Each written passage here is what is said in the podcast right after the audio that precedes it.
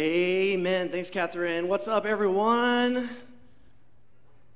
Oh, that's so nice of you. Happy Palm Sunday to you. I am bummed that we're not doing the typical kids thing here with palm fronds and stuff. I was really looking forward to Archie being the kid this year who hits other kids in the head with the palms. But maybe next year, maybe next year. I don't think he'll grow out of that. Uh, but good morning to you here in this room. It's great to see your faces. So, so many awesome faces. Everyone joining us out in the plaza. We're all going to be quiet here. Plaza, can you make some noise? Are you out there? Oh, come on. Hi. Hi. And then, of course, everyone joining us online. Can you give us some praise hands in the chat? Just, just do some praise hands. Let us know that you're with us.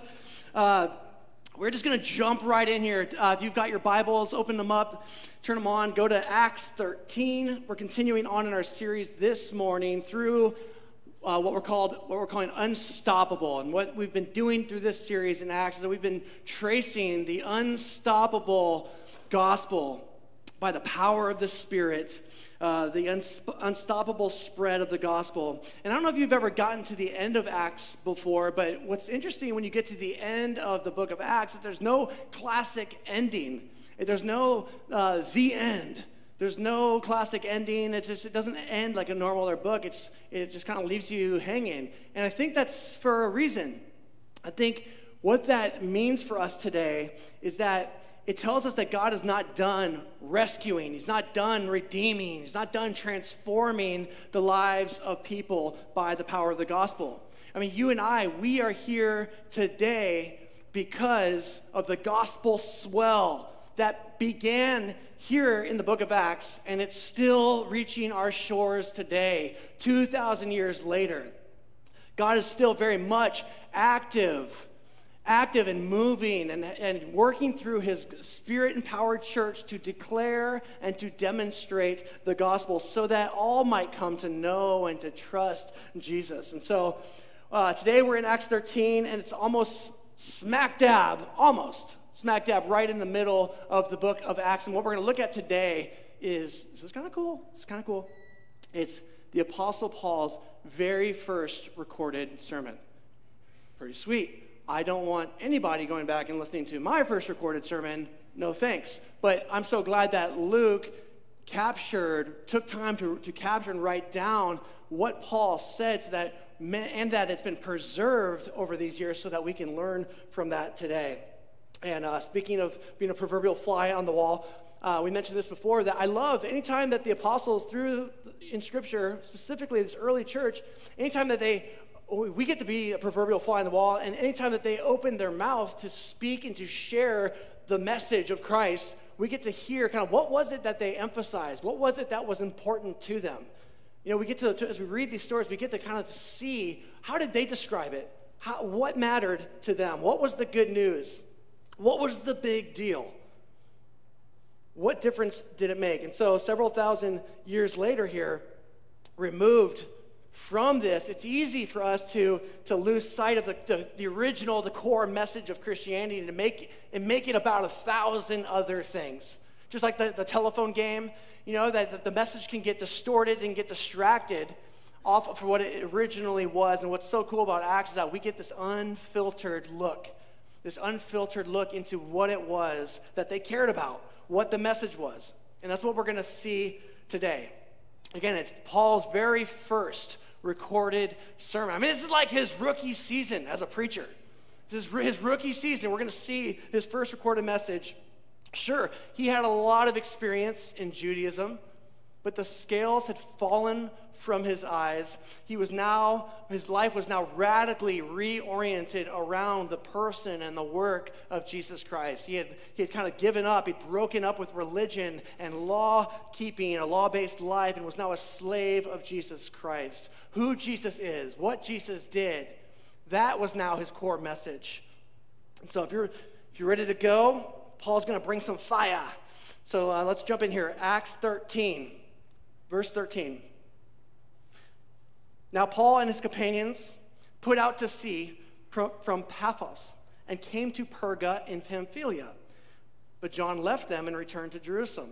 But going on from Perga, they arrived at. Wait a second! whoa, whoa, whoa, whoa, whoa! Hold the phone. Hold. John left them. What do you mean John left them? I mean everything was.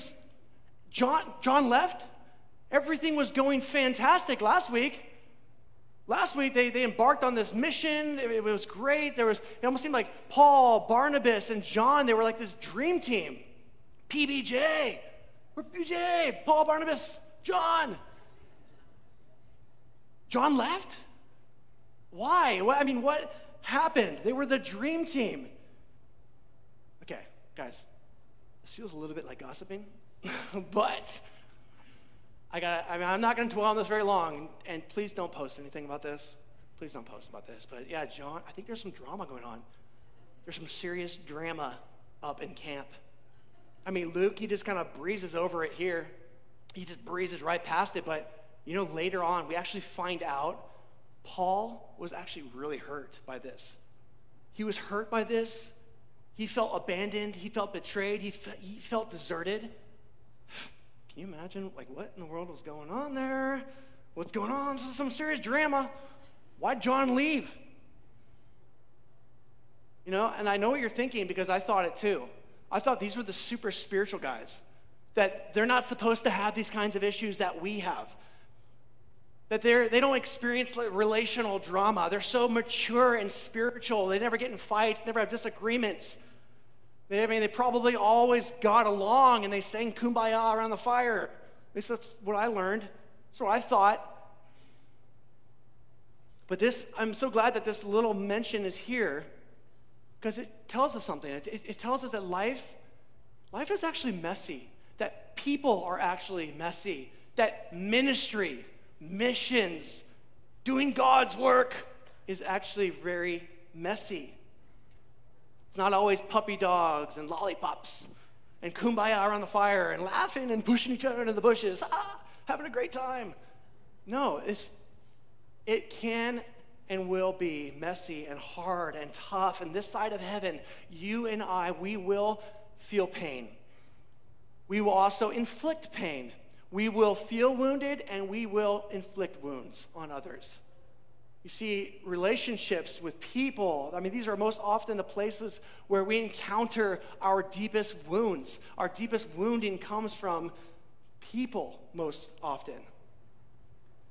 And ironically, what's crazy about this whole thing is that it's ironically the people that we are closest to that we tend to hurt the most or be hurt by the most.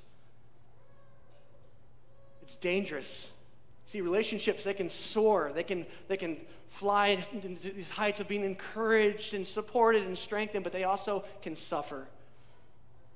You see, it's in the context of relationships where our mess, our junk, and our issues all come out, and that's not a bad thing. It's not a bad thing because when that stuff surfaces, when it comes out, it actually gives us a really, really amazing opportunity to experience giving and receiving love and grace with one another. And I think that's what God's plan for us is is that we would experience giving and receiving love and grace. You see, he modeled it well, and his forgiveness and reconciliation with us actually is what fuels and motivates our forgiveness and reconciliation with one another. We don't know why John left. We don't know why. There are a lot of theories out there. But the stories like this, it reminds us that no one, none of us, none of that, no one ever graduates from grace. We never outgrow our need for God's grace in our life. They didn't, and neither do we. And so when we, when we see these, stories of these people, there are real people with real tensions and real dynamics, and it's messy, and it can get, there's struggles and all of those things. That these are the people that we're not looking up to them because they somehow achieved perfection with one another. No, we don't look up to them because they achieved perfection. They're far from it. What we can learn, though, is that from these imperfect people, we can learn what it looks like to have to apply grace in the everyday stuff of life, especially in the context of our relationships. So we don't know why John left. We know we just know that no one ever outgrows their need for God's grace, even the super apostles, the super Christians here that we're reading about.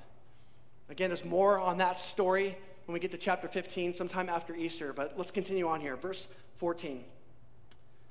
But going on from Perga, they, Paul, Barnabas, Sans, uh, John, PB, no J, arrived at Pisidian Antioch, and on the Sabbath day they went into the synagogue and sat down. If you were here last week, you saw Ryan, he flashed a little map up on, on there. If you're curious, like, where's all this happening? You know, he did a little map. But guys, guess what? In your Bibles, there's like maps. You know, I mean, the maps are what got me through church a lot of times as a kid. I'm like, I need to see some pictures. What's going on? So I would just go to the maps. You know, so, but this is great because one of the maps in the Bible is typically lays out Paul's missionary journeys. It's all color coded and it's great. So spend some time in your maps. Do quiet times in the maps this week. Uh, but what we're talking about here is modern day Turkey, that area.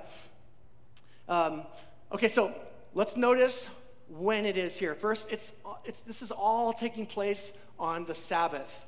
The Sabbath. It's the big day. It's the day, the big sacred day when, when Jews would congregate to talk religion and to do this service. And it's also, notice where it's taking place. It's in a synagogue.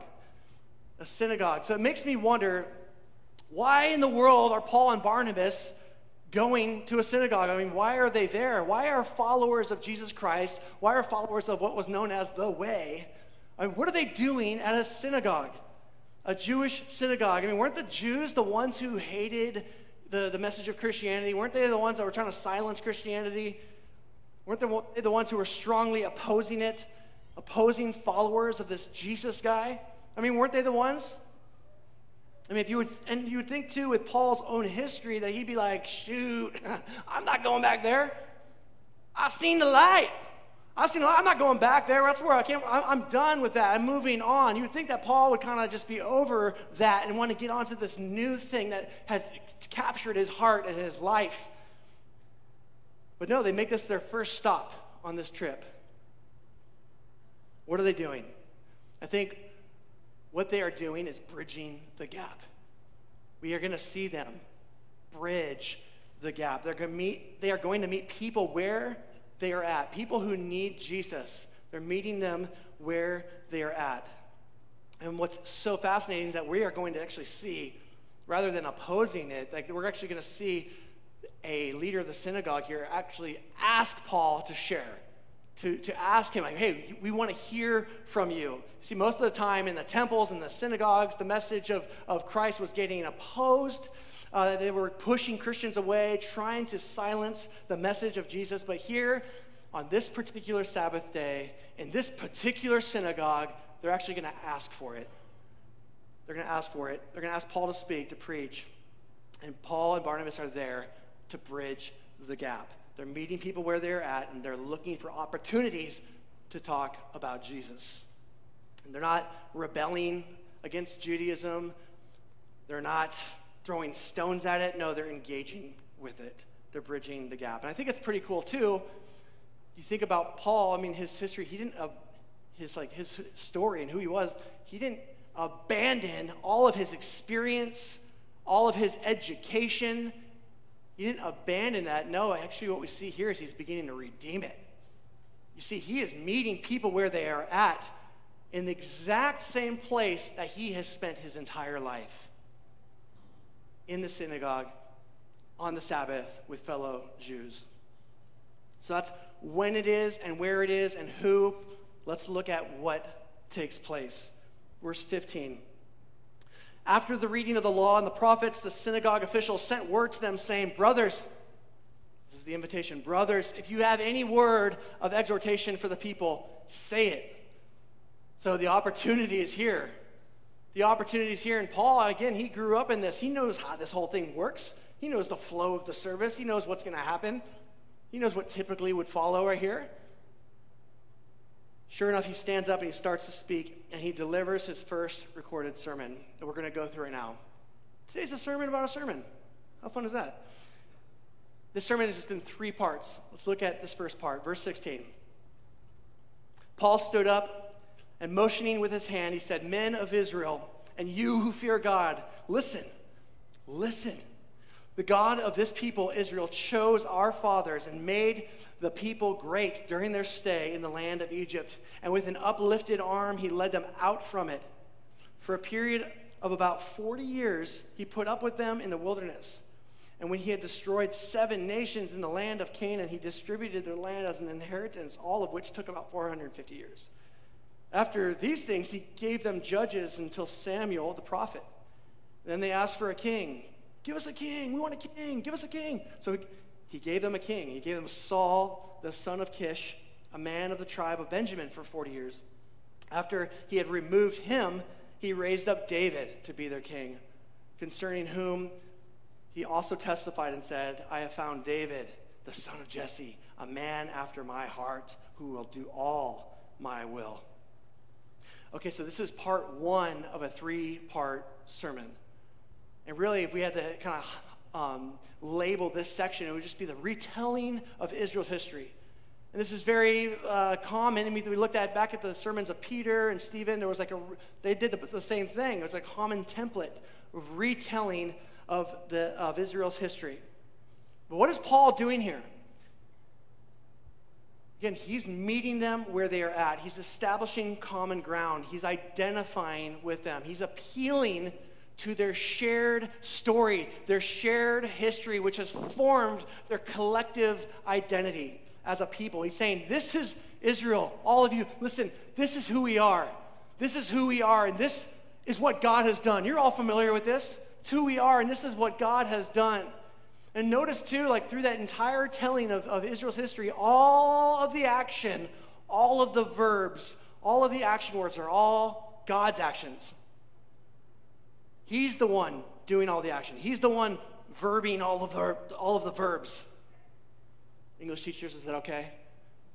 He's the one verbing all the verbs. He's the one doing all of the action. You see, it's, it's, it's God who is the primary headline throughout Israel's history, not their sin, although there was a lot of it, not their failures, which there was a lot of, it's, or their rebellion, which there was a lot of that as well. No, it's not that. It's not them that's the primary headline. It's God's faithfulness.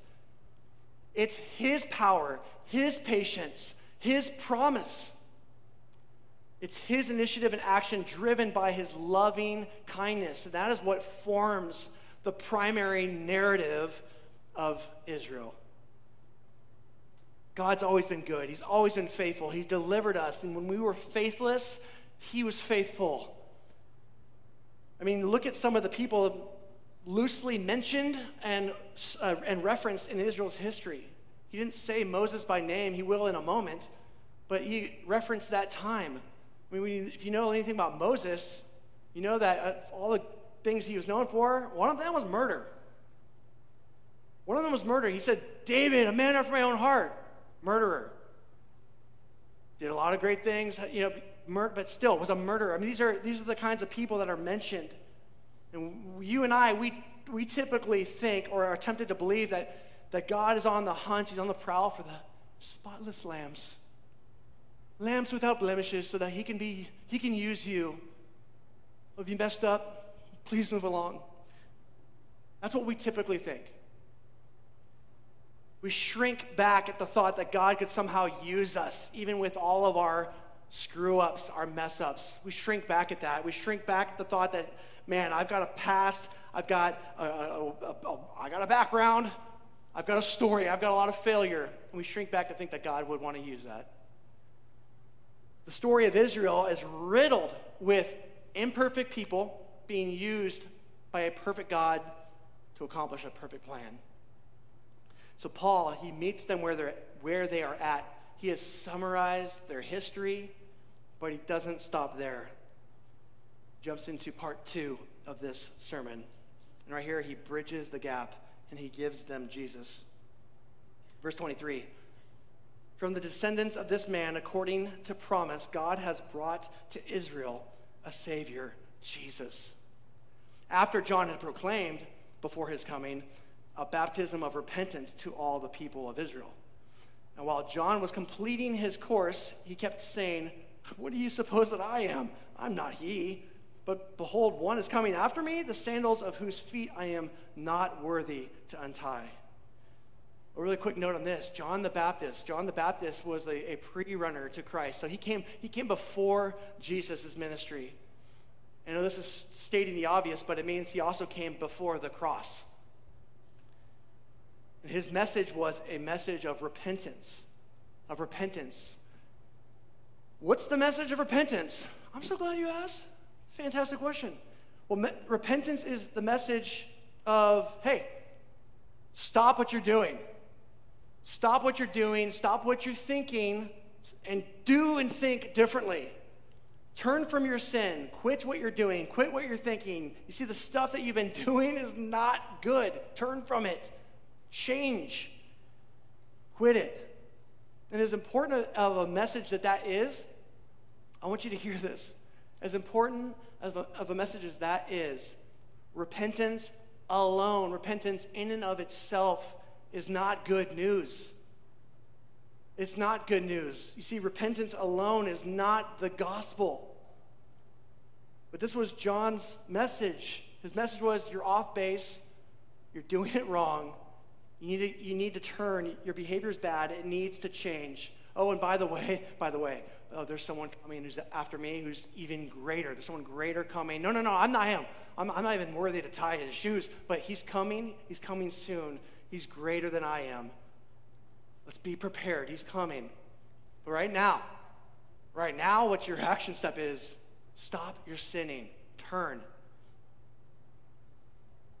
So, in and of itself, that is the message of repentance. It's really it's a, it's a message of what you do and what you promise to do for God. That's not the same as the message of what God in Christ has done for you. You see, until Jesus came, until the cross happened, John's message of repentance was, dude, that was the best message available. That was the best message on the market. The message of repentance. But after the cross, after the resurrection, there's something so much bigger, something so much brighter than the message of repentance alone. And this is what Paul he wants his audience to see. It's not it doesn't stop with John the Baptist.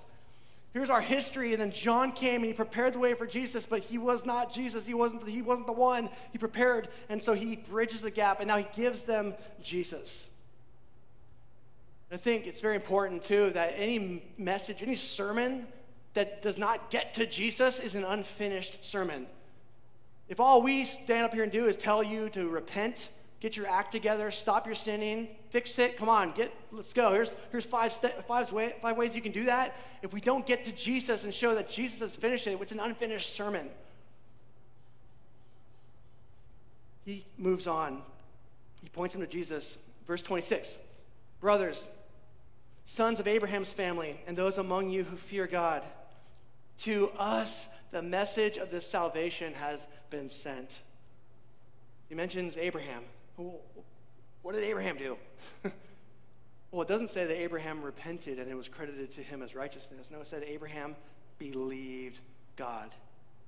He believed God. He offered his only son, Isaac, and that was credited to him as righteousness. In the same way, you and I, we offer ourselves. We believe God. We trust Jesus.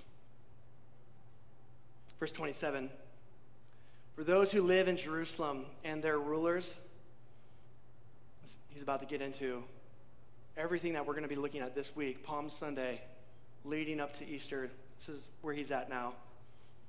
Those who live in Jerusalem and their rulers, recognizing neither him nor the declarations of the prophets, which are read every Sabbath, fulfilled these by condemning him. And though they found no grounds for putting him to death, they asked Pilate that he be executed. When they had carried out everything that was written concerning them, they took him down from the cross and laid him in the tomb. Verse 30 But God raised him from the dead. And for many days he appeared to those who came up with him from Galilee to Jerusalem, the very ones who are now his witnesses to the people. I wasn't there, I wasn't there, but, but now we, I, now me, we preach to you the good news of the promise made to the fathers. That God has fulfilled this promise to those of us who are the descendants by raising Jesus, as it is also written in the second psalm You are my son, today I have fathered you. As for the fact that he raised him from the dead, never again to return to decay, he has spoken in this way. I will give you the holy and faithful mercies of David. Therefore, he also says in another psalm, You will not allow your Holy One to undergo decay. For David, after he had served God's purpose in his own generation, fell asleep and was buried among his fathers and underwent decay. but he whom God raised did not undergo decay. See, Paul, he's, he's showing, there's so much that could be said about this. So, but he is, he is showing Israel that all of our history, all of this stuff has, has prepared and predicted and pointed to Jesus. It all culminates with him. It all points to the death, but not just the death, but he was buried, and not just that, but he also was raised from the dead. The death, burial, resurrection, that's the, the central message of the gospel. And it wasn't that this gospel wasn't just a random thing that happened. Oh, that was cool. Like, look what happened. No, no, it had been talked about, it had been pointed to and predicted.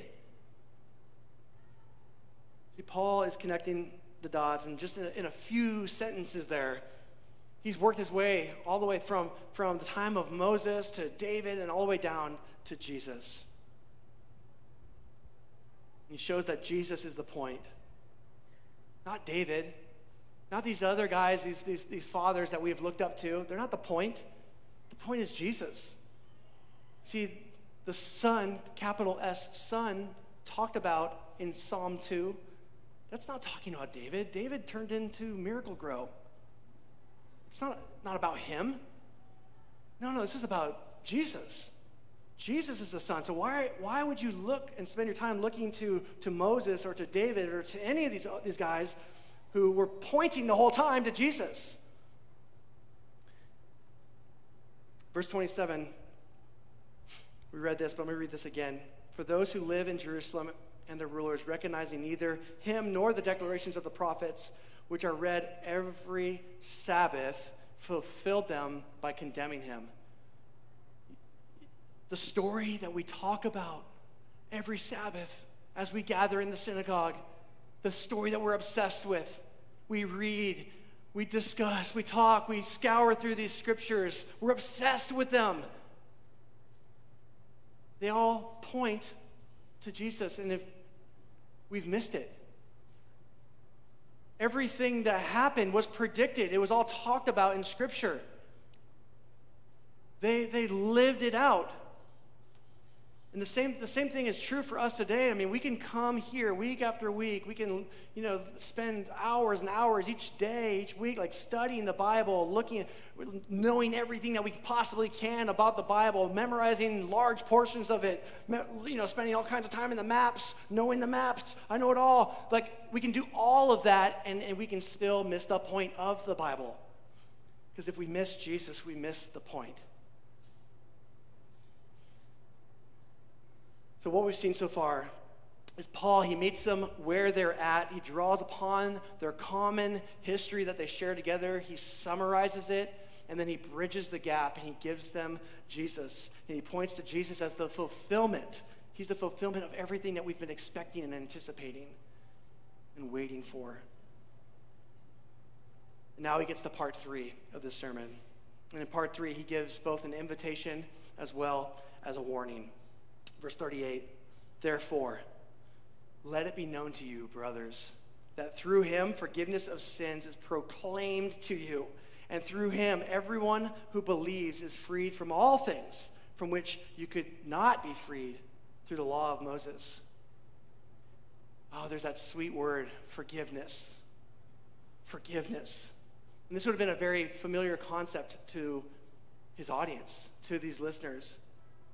They, they knew about forgiveness, but the forgiveness that Paul is describing here is a forgiveness that is radically, radically different compared to the forgiveness that they understood. You see, before the cross, forgiveness was, of sins was something that had to be repeated over and over and over and over and over and over. All repeated over and over and over again. Animals being killed, so much blood so much, so many years of just forgiveness, like repeated over and over and over again.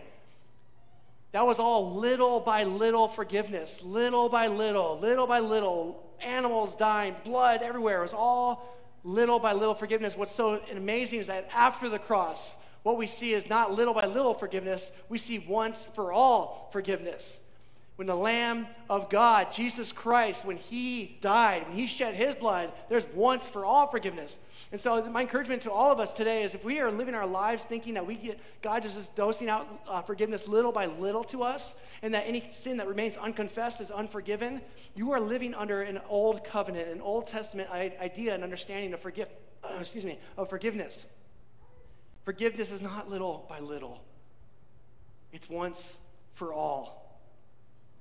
See, Jesus is not up in heaven. Think about this. He's not up in heaven dying on a cross over and over and over and over again.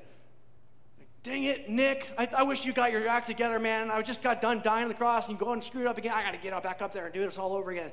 He's not dying on a cross over and over and over again. No, he died. Once for all. It is finished, paid in full. Your sins no longer separate you from God. It's not a barrier, it's paid for. And then in verse 39, through him, everyone who believes is freed from all things from which you could not be freed through the law of Moses. So there's forgiveness, but now there's freedom! Freedom! Freed from what? Great question. Freed from the sin, freed from the power of sin, freed so that you can now choose differently, freed from your past, your shame, your guilt, freed from having to measure up to some kind of standard, free from having to play the religion game. We're free to be ourselves. When you play the religion game, you can't be yourself. You've got to pretend, you've got to bluff, you've got to hide, you've got to fake your way, you've got to pretend like you got you've got everything together. But now we're free to fail. We don't have to hide or bluff our way through life. And when we live this way, take this free fall into God's grace, when we live this way, people now around us get a they get to see into our lives, see in, and they get to do, see and to, see what it looks like to live a, a life of freedom in Jesus. They get a glimpse of what freedom, the freedom that Jesus brings, what that looks like. Now, I used to think that what people needed most from me was my wins, my successes, like all the great things that I do for God. They need people need to see that, and so when they say, "Wow, Matt, cool," I'm gonna, I'm able to say, "Dude, it's all God. It's all God." And like that's that's what people needed to be inspired to live this life. That's what I used to think, and I'm starting to get suspicious of that. I'm starting to think what people actually need are not my wins and my successes, as great as those might be. What they need to see is me in my failure and loss. And they need to see the dependence on Jesus in those moments. It's not when we are strong and pulled together, and none of us are, so why are we pretending? But that, that, people look at that and be like, oh, I'm so inspired to live the Christian life because of the way you are so strong. Yeah. No, no, people need to see our dependence on Jesus, and He shows up the most in our weakness. And what's so cool is that when we understand the freedom that we have, we're invited to, to live this life of transparency, and people get to see that. They get to actually see what freedom on display looks like. So we're not just declaring the gospel, we're demonstrating it by our trust in Jesus. That He's enough even in our failure. What's interesting too is that the word for freed here can also be translated justified or declared righteous. You see, the, the, the Old Testament, the law, it could tell you what righteousness looks like. I mean, it could describe it. It could describe it in 613 different ways. Here's what righteousness looks like, but it has no ability to provide what it demands. It cannot deliver what it demands. It can't, the law cannot empower the life that it requires. It cannot empower you to live the life that it requires of you. Grace can. Grace is the fuel for our tanks. Grace is what is meant to empower and motivate and inspire our lives. See, the good news of the gospel is not, it's once for all forgiveness, but it's also that you're justified, you're declared righteous. You are 100% okay. You are off the charts perfect, 100% righteous. You are invited now to live from that real reality. It's real, it's a real reality. You are invited to live from perfect behavior? no. Perfect mindsets? Not always. Perfect performance? Far, far from it. But perfect at the core of our being, in our identity as a new creation, you better believe it. 100% righteous. I want you to think about this. You are as righteous right now as Jesus. If you are in Christ, you are as righteous right now as Jesus. Can we say that in church? Is that okay? Oh my goodness, I feel, you know, I don't know if I'm supposed to say that. No, because here's the deal the righteousness that we have is not our own, it's the righteousness of Christ given to us. He makes us righteous. And so for us to say, no, no, I'm like maybe 60% righteous. Well, Jesus didn't give you 60% righteousness, He gave you His. And He is righteous. So Paul he, uh, concludes his sermon with the invitation to believe and to trust Jesus, to receive the once and for all forgiveness, to, to unhitch the wagon from law based living and from religion, and to free fall into grace to hitch your, hitch your wagon, your faith, to the finished work of Jesus Christ. But in part three, it's not only the invitation, it's also a warning. In verse 40, he says, Therefore, see that the things spoken of in the prophets does not come upon you. Look, you scoffers. And here he's quoting Habakkuk 1.5. He says, Look, you scoffers, be astonished and perish, for I am accomplishing a work in your days, a work which you will never believe, though someone should describe it to you. And I'm wondering in that moment, is he, is he looking at the faces of the people listening to him? If he's starting to see people get angry? People respond favor- favorably here, but it only takes one week later, there's a very different response if you, if you read on. Maybe he's, start, he's starting to see that the faces change and he puts out the warning. Guys, don't miss this. Don't scoff at this. Don't ignore this. Don't disregard this news. And Paul here, he's not the angry preacher standing on the street corner with a bullhorn saying, Turn or burn. He's not that. No, he's a loving brother. He, he loved his fellow countrymen. He, he loved them deeply. He wanted them to know that the faith in Jesus Christ would bring forgiveness, it would bring justification, freedom, but that rejecting it would bring punishment. He's laying it all out there. He's a loving brother pleading with his fellow Jews to believe and to see that in the person of Jesus, all of their hopes, all of their dreams are realized. Then the service ends. Verse 42 As Paul and Barnabas were going out, the people repeatedly begged to have these things spoken to them the next Sabbath. See, they had all gotten a taste of grace. They'd gotten a taste of it. They had, they had heard the gospel. And what was, what was the result? For many of them, they said, Do it again. Do it again. Just like a, a, child, Daddy, Daddy, do it again, do it again, do it again. We, can we have more of that? We're flying free. I, I, wanna, I want that. I want to hear that again next week. Can you please come back? Please come back. We want to hear this. Do it again. Just like a good meal that is, that is served up when you're done eating the meal, you're just like, I can't wait to have more of that. Please, can we have this the next week? Please, can we have this? Can we have more of this? You see, grace is compelling. Grace is compelling. Please, can we have more of this? In verse 43, many of the Jews and the God fearing proselytes, they followed Paul and Barnabas who were speaking to them and urging them to continue in the grace of God. And just like we've said before, God's grace is not just a diving board that we jump off to, jump off of into this pool called Christianity, and then we swim to deeper theological waters. We don't swim past grace. No, grace is the pool itself. It's the diving board, and it is the pool. And we jump in by God's grace, and we swim deeper and deeper and deeper into His grace. And in closing, the whole, this whole message, Paul's first, very first recorded sermon, very first recorded sermon, it provides you and I with an empowering reminder as well. An empowered reminder in saying that we too, that you and I, we too are called to grow in grace. You know, this was a very Jewish audience, a very Jewish context that, that's going on here, and this is not a very Jewish context going on here at Seacoast. But the same temptation exists that, that existed then. That you hear about grace and it's like, that's amazing, but I'm going to dip my toes back into law. Yeah, Jesus was good to save me, but I'm just going to dip myself back into, put the yoke of slavery back on. I'm going to get back into just the, the, the law based living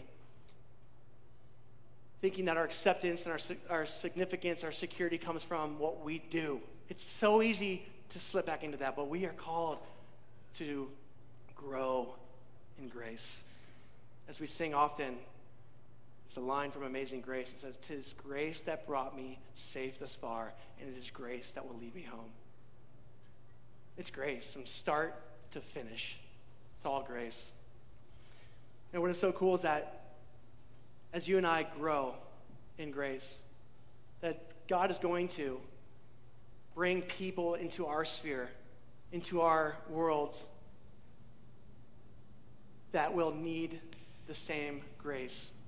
And that you and I, we will be able to meet them where they are at in the midst of their mess, their struggle, whatever it is that they are going through, and we can bridge the gap. It may not be in one conversation, it may be over a 15 year friendship. It's truth over time. But we get to bridge that gap and to give them Jesus as well. Grace for us, in us, and grace through us to the lives of others. Let's pray. God, I thank you so much, Lord, for meeting us here. Coming and doing what you did, Lord, 2,000 years ago as you made your way to the cross. Knowing what you would have to endure, knowing what you would have to experience, but for you to say, it's worth it.